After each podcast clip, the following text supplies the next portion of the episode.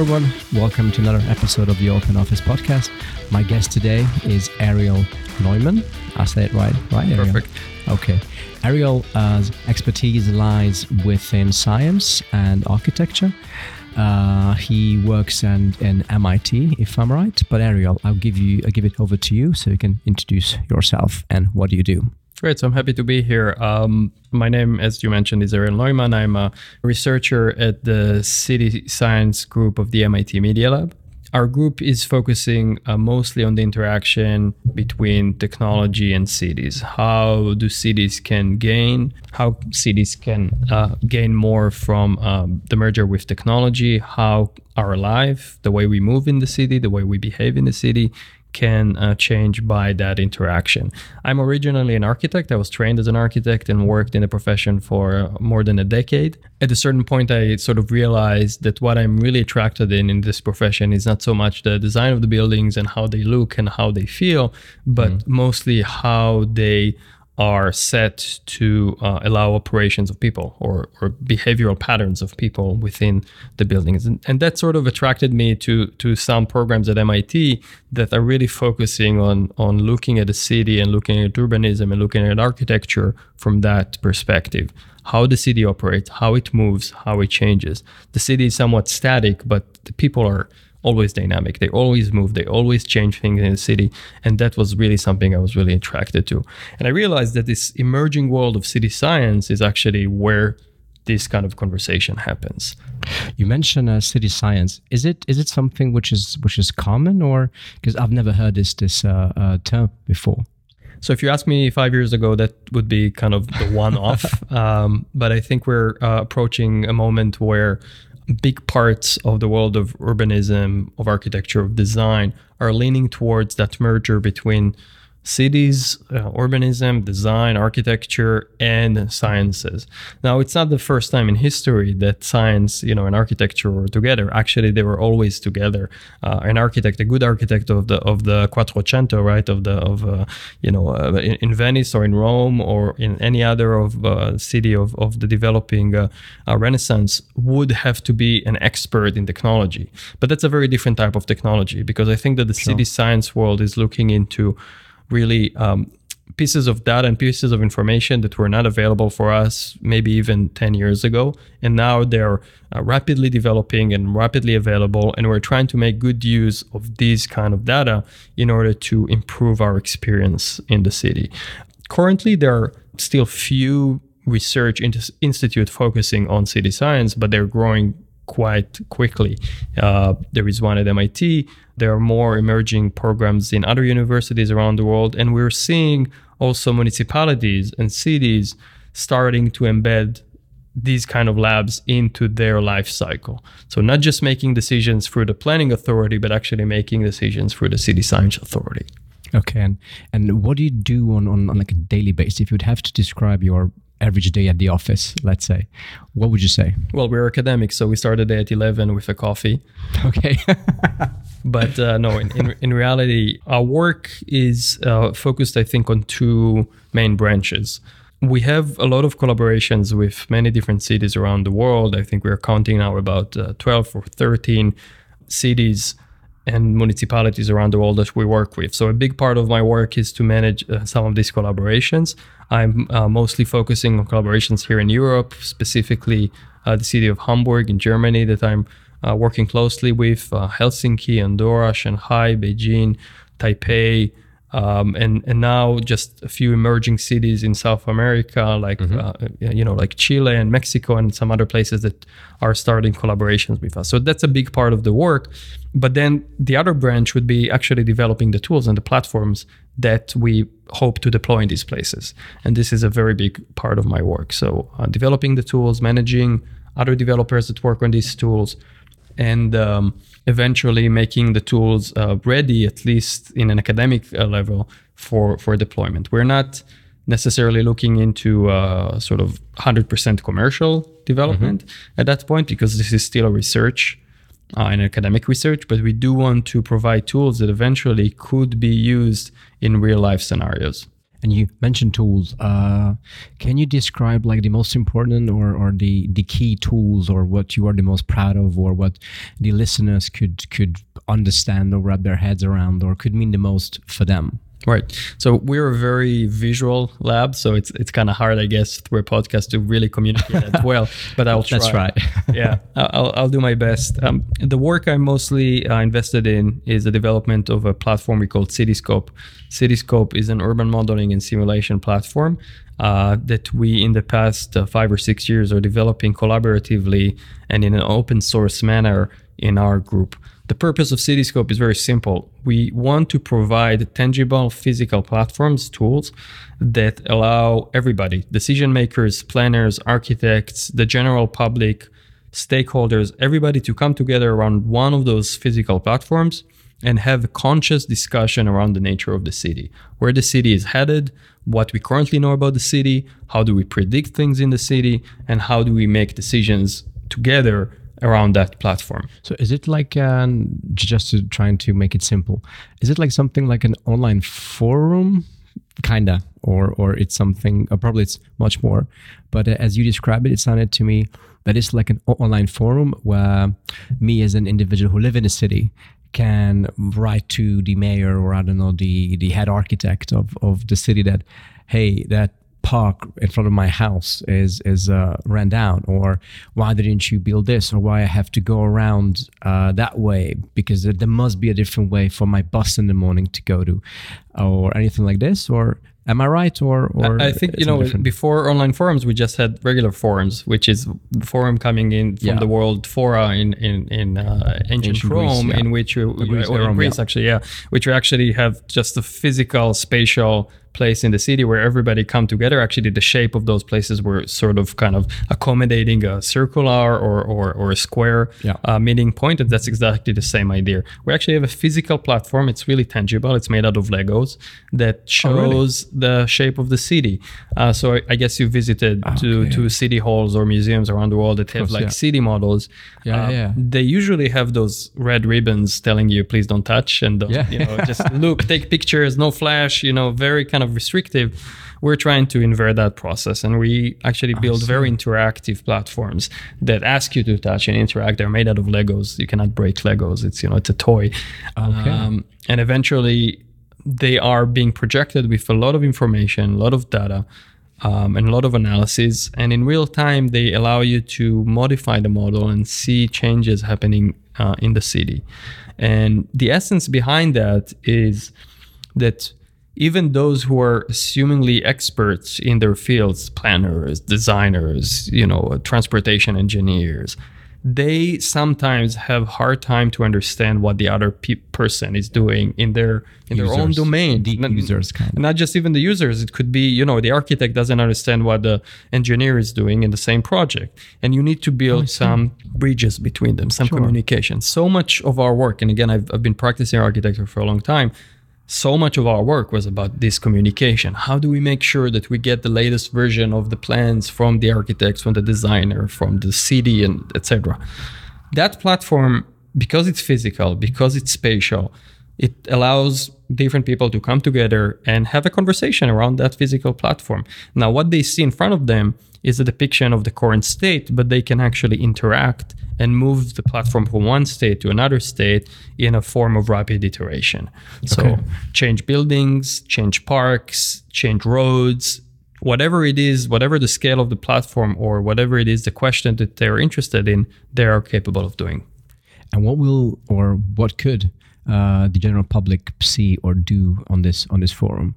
Is is is um, is everything visible for everyone, or there are different layers for the professionals, for the uh, citizens, for the for the city uh, officials, or or how does the layering work? So it, it really depends on the research question in in place. So okay. sometimes we are facing really just the general public, no experts in the room. So then we have to really uh, sort of simplify and communicate well what we are referring to. We had a project in the city of Boston that was uh, dedicated to planning new bus rapid transit systems, basically like light rail, but just using buses. And that was a very ambitious plan. But at the time, the the public, the the general public in Boston kind of resented the plan. The city of Boston approached us and asked MIT to help constructing what they call the co-creation process. That All is, right. how do we bring the public to a position of, of a buy-in on this project while allowing them to really voice their opinion? And and I think that's that's sort of opening up, uh, I think, an important part of our conversation there is a lot of community engagement efforts all over the world in different forms. You can, as you mentioned at the beginning, you can send a letter to the chief architect, and complain about something, complain usually. about yeah. something. But where does this end up? And I think in most cases, it just dissolves into thin air. Yeah. Right. Because you have, you know, you organize a, a community engagement evening you have 300 people coming i don't know who they are they're not really you know they're randomly uh, approaching that event but even if they're there, I don't know how their opinions or sometimes shouts uh, actually being counted. Okay. And, and, in a lot of cases, it's just to, you know, draw a V next to the to the box and say, okay, we we fulfilled our uh, obligatory community engagement process. Yes. But how do you actually create that? And I think in the case of Boston, what we were seeing is that when we constructed three different Cityscope platforms um, and allow the users, the, the, the residents of that neighborhood to actually interact and see how those bus rapid transit systems might affect their daily commute, suddenly the level of input from them was so much higher than saying yes or no or just you know re- complete yeah. resentment. Bring it bring it closer to them actually. And i think with the uh, what i can add from this is that the the visual part that they can see the model or or see the model of, of their city and they can uh, interact with it. It's uh, it's it's helping them a lot to actually understand and and put themselves in their own shoes in a way yeah. and and also uh, in the shoes of the city planners and, and and architects and kind of see the big picture and as and as you said to make them much more involved and have those aha moments. And it's so interesting because we uh, at Synapse we we do something similar with with offices. We developed our workplace analysis uh, tool set and service where we involved the uh, employees in the in the office and we invented a board game where with this board game we have the the images of typical spaces in the office lounge your own desk, meeting room, big one, small one, cafeteria, and so on and so on and so on. And the employees have, uh, in the first round, task activity cards in their hands, writing emails, uh, doing research, design and planning. And, uh, we have 50 something.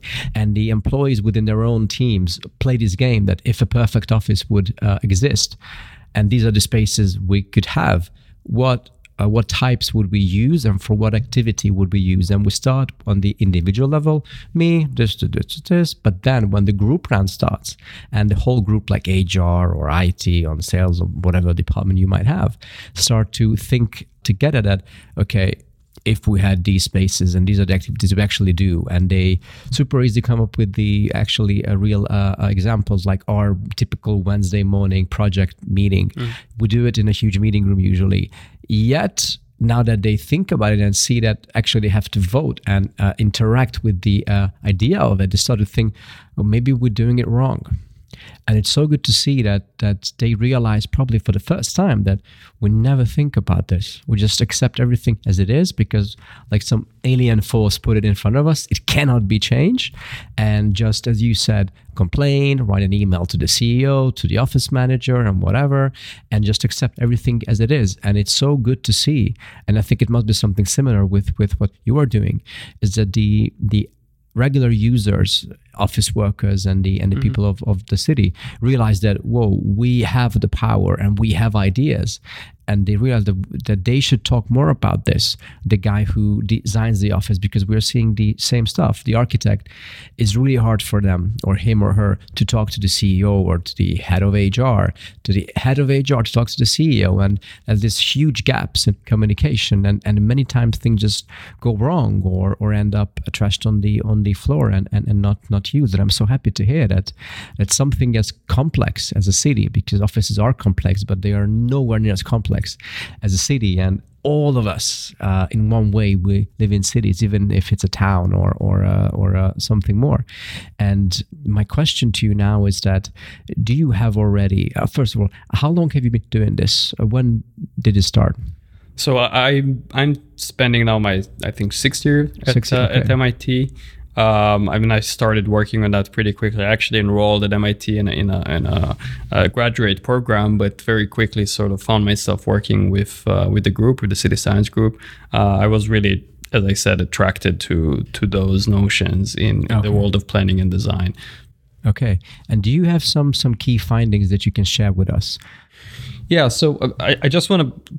Uh, for a minute, touch on the point that, that you mentioned uh, in regards to something that sounds to me a bit like gamification of the process, which I think is a good way of, yeah, of putting it. Exactly. Um, what we need to keep in mind is that we, we don't convert everyone into a city planning planner or or a transportation engineer. So the fact that we give them the power to to interact and you know change the platform or have their opinion doesn't necessarily mean that now they're replacing all the experts in the city. However, what we've learned, I think, is that there is a new process that we are creating, and this process is different from the bottom up or top down uh, processes that we usually know, and I, I, like to call it a top up, which is a merger okay. of this uh, top down and bottom up. You have you take the best of both. Okay. And what is a top down? Top down process is basically a process by by the government, by by the leadership that is sort of uh, channeled in to to the public without a lot of conversation. A bottom up process is sort of a grassroots process in which just the people gather together and do something that sometimes even opposes what the government wants. I think we are merging into this world with city science, into this world of top up processes in which you have the legibility from the government, but the actual movement, the actual planning process can take place within the public. And I think that this is a beautiful moment that using technology, we can actually merge these two together. For example, collect a lot of insights from many many people something we couldn't easily do a few years sure. ago. And then you know in one night channel all of this information back to the city and have a decision maker there that also interact with that information. And if i may there is a very good example for that work. So i mentioned the work we did in, in boston but i think the most important um, community engagement and public participation process we had uh, was in the city of hamburg in germany. Hamburg, okay. so we signed off a collaboration agreement with the city of hamburg in 2015 and at the beginning, our focus was on what I like to call first world problems. Uh, we are looking into the development of the Hafen City area, which is sort of a lavish first world development site on the Elbe River. Um, and a few months after, we are also looking into uh, the Olympic bid that the city of Hamburg was invested at the time. And of course, all of that has changed since I think Hungary, as well as other uh, cities in Europe, towards the end of 2016, were projecting tens of thousands or hundreds of thousands of refugees arriving from yeah. uh, the Middle East and and uh, North Africa and other war zones around the world. Now, to give some numbers, the city of Hamburg were projecting 80,000 refugees to arrive by the end of 2016. This is a devastating number, regardless of how strong the city is and how its economy, you know, how stable their economy is. And the city of Hamburg were receiving about 500 people a day. Uh, and I was actually there. I That's was crazy. just setting up our lab uh, at the beginning of 2016. We just established this lab. I was there for a workshop completely unrelated to the refugee problem but i was you know having a coffee near the central bus station train station and you see people just you know with their bags and and and you know kids and families just leaving the train station and you know that this is the first day of their new lives it's, yeah. it's just an insane you know image to see. I'm sitting in a, in a, in a coffee shop having a coffee and these people just you know have nothing in life. That what yeah. they have is in their pockets and that's about it. And from there on they need to start new lives in in hamburg. The city wasn't ready for that. The city of hamburg was making tremendous efforts to accommodate all of these refugees in rented apartments and converted warehouses and schools. And you know they basically gathered any resources they could find in the city and tried mm. to put refugees there but slowly and surely they saw that by the end of the year they would just wouldn't have anywhere to put those refugees. And as we all know, winter is coming, and winter in, in Germany is, is a bad one. Tough, yeah. Uh, and you cannot host people in tents uh, during the winter. So something really dramatic had to happen.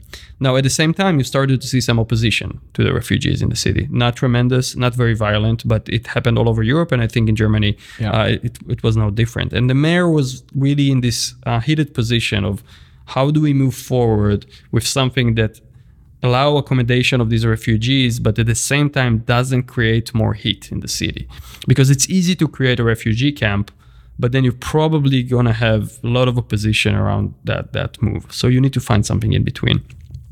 So in really, I think it was November 2015 that the mayor went through a referendum um, and was almost losing his position in the city because of the Olympic 2024. The city was saying, you know, you have a bigger trouble in your hands now. You need to move away from looking into Olympic Games and, and maybe focus on 80,000 refugees. And literally two weeks after, he showed up unattended in our newly established city science lab.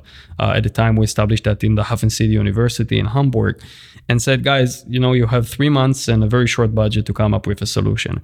And again, to put things in perspective, he's the mayor of a 1.6 million people city, one of the strongest economies in Europe. He has planning authorities, he has planners, yeah. architects, everything. He needed something out of the box. Three months is nothing. Again, we're academics, sure. we drink coffee as of 11 in the morning. But we realized that this is really an extreme situation and that forced us to sort of copy paste everything we knew about community engagement participation cityscope platforms everything we knew from mit and and sort of send that transfer that to Hafen City University and I like to say with German accuracy, exactly three months after I started the Finding Places project. Finding Places was sort of a one of a kind community engagement and public participation process that allowed members of the community to come every evening to the Hafen City University, interact with uh, reactive Cityscope platforms, mm-hmm. and learn and co create locations for refugees. The first step was to actually look into where refugees are currently hosted, uh, what are their current positions, what can we do in terms of hosting them in other locations. But then the users, the, the group of 30 or 40 people, would move to another Cityscope platform where they actually played with Legos and proposed positions, locations for those refugees. The way they were doing that was to actually position a four by four Lego brick mm-hmm. in each location of the city and then try to trigger um, response by the by the algorithm by the tool whether it is possible to host refugees there yes or no. In other words let's say we all agreed uh, the 30 people in the room agreed that this parking lot is not really used right? We have you know one or two cars parking sure. there every day. It's mostly empty let's repurpose that land for refugees. Now it's only us, right?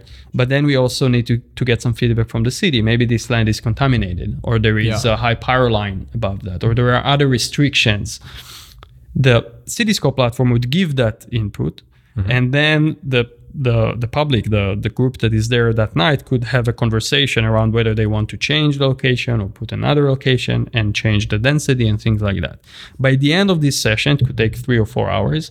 They are trying to achieve as much as possible, given the constraints they have in their area.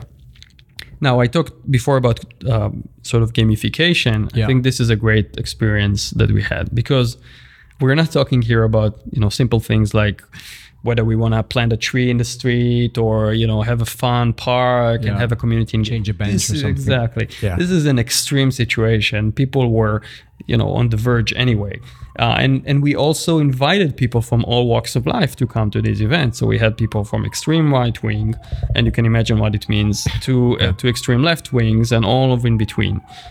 What we realize is that when you have um, sort of a gamified environment the one thing that can't happen is that somebody hacks the game. They can yeah. decide not to play. They sure. can decide that they are not interested in participating. That's fine. But if you are there, the only way you can vocalize your opinion is through participating in the game itself. And time mm. and again, we saw situations where people were trying to say, yeah, you know, I don't mind refugees, but please don't put them in that parking lot because that's where I park. And then you show them that actually there is another parking lot very close to that that you can park there. Yes, but that's too close to a school. Yes, but mm. that, so you go a full circle just to realize that person just doesn't want refugees no matter what. But the system was helping us to sort of get to that conclusion by the end of the evening. And sure. that person would be sort of in a minority vote uh, throughout the conversation. And by the end of this process, what everybody anticipated would be a NIMBY process, not in my backyard kind of uh, process, yeah. eventually um, turned out to be a, a, a, very big success. about 160 sites were given to the city of Hamburg by its residents to redevelop for refugees. If you count the amount of people that they can host there, it's about 23,000. And what do you mean, like like like a a, a park or a parking lot or Exactly. Underused wa- backyard, uh, whatever? underused warehouse, underused buildings. You know, sometimes they actually pointed on sites that we thought are used, but they say, yeah, we know No, nobody uses that thing. Ah, okay. But from them, from the community point of view, that's mm-hmm. fine. You can repurpose that site. We can live with that because we understand we're in an extreme situation. And what was even more surprising was that not just only these sites were found, but they were found in perfect distribution all over the city. So it's not just the poor neighborhoods Oh, really? or the rich neighborhoods. It was really well distributed between all neighborhoods because I think when the resident had the power to make the decision, that they realize they have some responsibility. And that's, I think, the key point here. You give responsibility to the people, they give back. yeah. If you superimpose your opinions and your ideas, they will probably resent. Um, and again, what was really interesting is that during the process itself, the city already started building housing for refugees on these sites because you remove the barrier of having the community buying, something that sometimes can take 15 or 20 years Or never. or never by you know two or three weeks of scrutiny by the by the municipality they could already start and construct temporary housing on these locations. They're not constructing the long-term process buildings and, and neighborhoods that they were planning because that takes a bit more planning to do but they constructed uh, um, temporary housing that actually active until today and they are in much better situation than they were uh, a few weeks before that project It's so interesting what, what you are you are saying because when I was listening to you, I was thinking about that. This is like de- democracy of design, kind of like, and you take a, a serious problem right now in Europe and, and, and in the whole world, but mostly Europe, uh, the refugee crisis and what to do with these people and how cities to react. And and this is something that um, most of the people who live in the cities haven't decided upon, or again something that the guys on top did or or didn't do. And uh, I think it's a really great and really smart way to to bring it down uh, to their level. And as you said, to to have them realize that we can have this and actually feel good about this and and think the positive uh, uh, aspect of it, even if you're in the right leaning right or leaning left you have your own opinion if it's a good thing or, or, a, or a bad thing to to host these these people and welcome these uh, people. But also that to realize that uh, it's not just the city and the officials it's it's us. They will be living with us. And uh, do you know how did this turn out after after all of this? Any kind of like was it was it better uh, carried out like in other cities in Germany where they didn't do an exercise like this? And and how was it for the refugees? Do you know anything about that So a few things I can say. So first of all, kind of from from an international point of view, this project is currently being cited as sort of a success story for the usage of those socio-technical platforms like the Cityscope for uh, the creation of you know grassroots uh, top-up processes, community engagement, and public participation. Um, for, for the general public in uh, in refugee housing, I, I've been visiting to some of these sites, and again, as I said, they are not yet finalized as long-term housing; they are still temporary housing.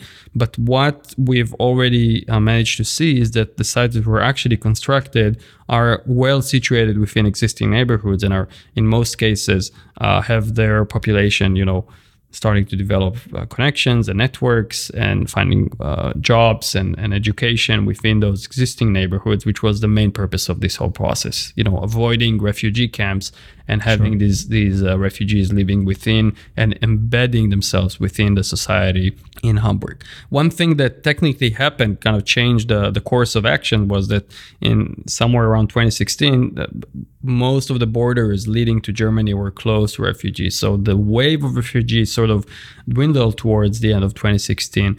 But nevertheless, the out I think the majority of sites that were found during the finding places are still kind of in the back of the mind of of uh, public officials in the city of Hamburg. So if and when we should say when a new wave of refugee would arrive, we might once again see uh, these sites kind of repurposed as uh, as sites for uh, for refugees.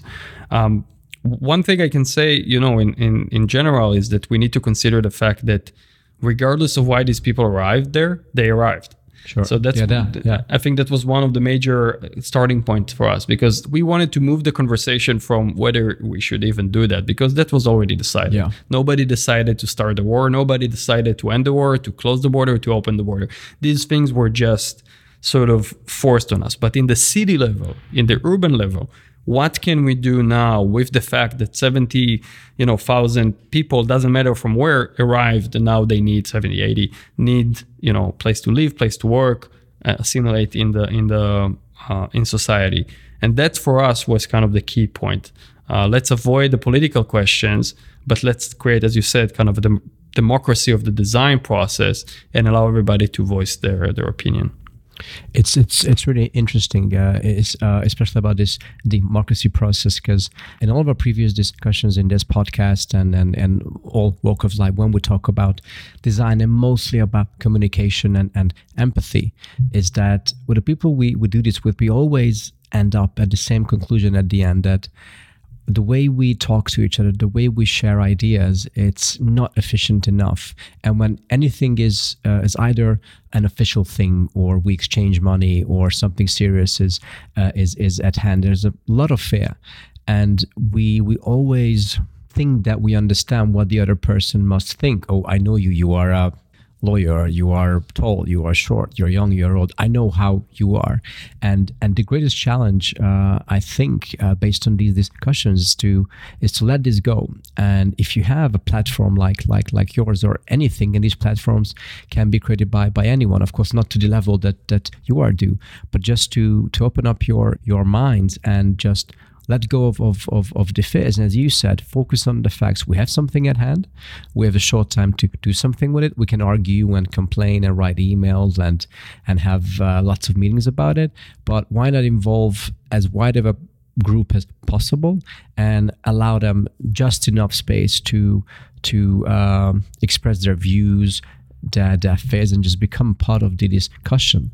And um, what I'm thinking about right now is is if you have any advice to the people listening right now when they have any issues at their hands, it can be on a level of the city, office, at home, and they know that uh, this issue involves many, many people, uh, different departments, different groups. Uh, what advice could you give based on your experience with being uh, involved in this kind of services that they could re- rely on and and and uh, build upon? I I think you know my, my short advice would be don't wait for the protest. okay. Don't don't spend all of your time you know drawing uh, uh, signs and sort of you know collecting burning materials to block the the intersection because that's that, I think that's an extreme um, uh, situation and we sometimes have to go there. We sometimes have to protest. Sometimes we have to close down the city and it happens in some places in the world right now as we speak. Yeah. and sometimes it's necessary because you really need to fight an oppressor or or, or some some kind of uh, difficult regime. But i think that in many cases if we had the vehicles the right tools and channels to communicate in advance our opinions and our needs and our desires we might find ourselves in a different place that you know might push us away from the need to to actually you know burn bridges and, and start start a protest um, and we saw that we saw that with every place we got to and had a chance to deploy one of these platforms it, it's as you mentioned it's this aha moment Yeah. coming in not just from the public but also from the public officials because they are supposed to be those experts knowing everything about what's going on in the city but you know it's not that big of a surprise that they're Yeah. not always in- aware of many of the small intricacies of what happens when something is changing Yeah. and, and vice versa so bringing most people many people into the room bringing many opinions into the room actually can facilitate that conversation and i just want to tap on, on one point you mentioned before you know we're we're developing cityscope we're building it at mit but the one thing we have set ourselves a few years ago already is to open source the entire platform and to Really? allow everybody to use it and to deploy it by themselves. Um, and the reason is well it's a twofold. First of all mit is a nonprofit organization by definition and we have no interest of you know making money out of cityscope. Uh, but i think more fundamentally we realize that every place we go cityscope is a bit different right we were just finishing here an exciting workshop in in uh, in the city of, of budapest uh, focusing on the Csepel site in the south of the city. Oh, yeah. The questions and the challenges for that site are unique to that site. They are not to be replicated anywhere in the world. There might be similar Yeah. places, but this is a very special place. This is what makes the world unique, right? Every place is a bit different. So we will not be able to create this off the shelf, one off perfect tool. And if we, you know, assume we can, we're probably going to fail because there are not, there is not one way of defining uh, the world. There is not one way of defining all the cities in the world. What instead we're hoping is through those open source platforms, those open source tools, is that parts of community, parts of you know the world will come together, not just use the tools, but actually develop these tools for their own needs. I was just uh, uh, meeting a few guys from uh, from India that Okay. took our open source code, our open source hardware, developed their own Cityscope for their own city, and they're just you know now contributing to our own project. Same happened here in in Budapest a few months ago. I got an email saying, "Hey." We built a Cityscope. Do you want to come and see? That was wonderful. It was kind of a rudimentary version of it, but it was active and people were engaging with it and presenting it to, to, to the municipality. And I never even had an idea about that. And that's Wow. exactly what you want when you do a city, a city, sorry, uh, an open source uh, movement. You want people to start replicate the tools and use them and improve them, and eventually maybe even improve your original tools. Um, and that's something that we're very happy to to be part of. And how is the re- reception of this in Budapest right now? Or are the guys are really just starting, or are they uh, advanced yet? Or if you can say anything about this? They, they I think, were calling us to to mostly help them improve the the technical sides of the tool uh, itself. okay. And I- and I have to say, you know, I, I'm not an expert in in that side. What we're trying to provide, you know, is a tool. And as a tool, we do not provide any specific solutions or this is Sure. what you need to do or this is what you should optimize yourself to. Um, it's almost the contrary. We provide an open-ended tool that hopefully the users will make sense out of it in a certain case. So in the case of Csepel, you know, they're they're interested in, uh, for example, the land ownership model. So that's something they will have to model into the Cityscope platform, um, visualize it, have it interactive, and maybe also propose some iterations on how this model can change, considering uh, uh, some combinations between landowners. That's something again that I, as somebody coming from Boston, would never even know about. But I Yeah. think the tool is flexible enough to accommodate something like that. Okay, cool. And we talked about positive experiences and positive impact. Do you have anything negative or like uh, how to say not not even negative like uh, traps or dangers that you could warn people who would engage anything like this on this level or they uh, involve people. What are the traps that you have uh, seen so far? So we we rely heavily on data. And Okay. um, the world of city science is an emerging world but the world of data is not new. And we're Sure. um, for for decades now collecting a lot of data and trying to to make sense of it. And i think that their data you know it's a double-edged sword in a way because um, from one end you have to collect it. And this is by itself sometimes a privacy issue. Um, it might be too invasive. It might track people especially when it comes to urban data when it involves the physical presence of a person. Where where you are where do you Oh, go? You know cameras track you phones track you. It's not just your digital identity like you know like the big five companies are, are doing now uh, Yeah. around the world uh, you can turn off your computer you cannot turn off yourself so every Sure. time you go to the street you might be uh, tracked so that, that's a sort of a double-edged sword because the other side of that would be that we can then use this data for the benefit of the good and and we can use urban data and city data to improve transportation and to improve the way we plan our cities and to, as I mentioned, create community engagement, participation, a lot of other things. So I think we're in this touchy moment between knowing everything we need about the city and and sort of letting go of data that that might be uh, very important. And I don't have a you know kind of a silver bullet uh, solution to that. But what I would say is that at least the approach we take sounds to me like kind of the right way to move forward. And that's to say, open up, open source, and open up all of your tools. So at least show people how you parse the data, how you use it, how you adapt it. Um, sometimes we cannot open source the data itself because it's proprietary, but if you open source the tools, that's a starting point.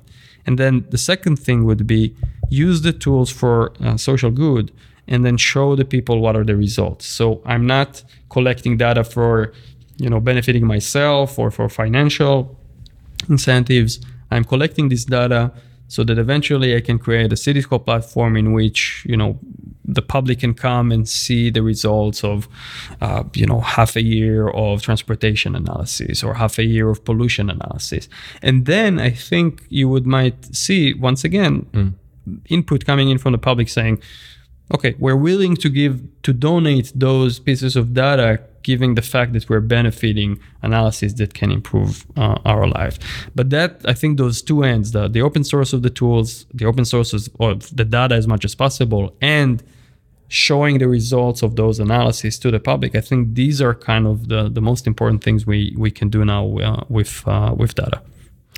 Okay, we are running out of time. Last question to you in the future, like let's look at five years, what are your dreams? What are you hoping that this could end up? Um, my, my biggest hope is that this will revolutionize the way we plan our cities. Again, practicing architecture and urban design, urban planning for um, more than a decade, I've seen all over the world, I've been working in different places, that the process uh, has its bottlenecks and, and it's cumbersome to, to a certain degree. Um, and I think we can do better. I think mm. that we see the world of, of data and science emerging in many other fields. We see that in medicine. We see that in, uh, you know, in data science, of course. We see that in finance, in real estate. A lot of industries are affected by uh, the, the, the data movement, if you want. Oh, yeah. um, and I think that uh, the world of city planning and design architecture can actually well benefit from that. I hope that you know maybe not five years from today, but in the in the coming future, we will actually see a much more engaged city planning process and much more engaged architecture process in which we can really cultivate the opinions of many, make good use of that, and mm. then uh, embed that within the planning process. Okay where could this be found on the internet? Uh, if anyone who's listening would like to try this out or or or check the Cityscope open source platform, is it possible to do, or they have to sign in somewhere or log in or send you an email or or no? Uh, we actually uh, expose all of our tools in GitHub, which is kind of okay. the, the way to expose open source today. I would just go to cityscope.media.mit.edu uh, okay. which will take you to our landing page, and hopefully from there we're trying to document it to, to the best as we can, but collecting data again. yeah, you know, it's it's still an academic sure, institute. It's a mandatory, yeah. uh, but uh, this is this is a good starting point. And again, you know, having the tools, having the platforms, that's one thing. Then there is a lot of data collection and, and analysis and a lot of groundwork from from local teams. But I think you know at least having that hub that having that cityscope is sort of a hub that collects all of the data and the analysis that is being collected that's by itself i think uh, sort of a contribution we can we can give to to those who are interested cool Thank you, Ariel. Sure. Uh, thank you for, for coming. It's really happy. Um, I'm really happy to to listen to and to hear that someone like you is doing something like this to uh, improve our lives in, in cities. So thank you. Thank you very much.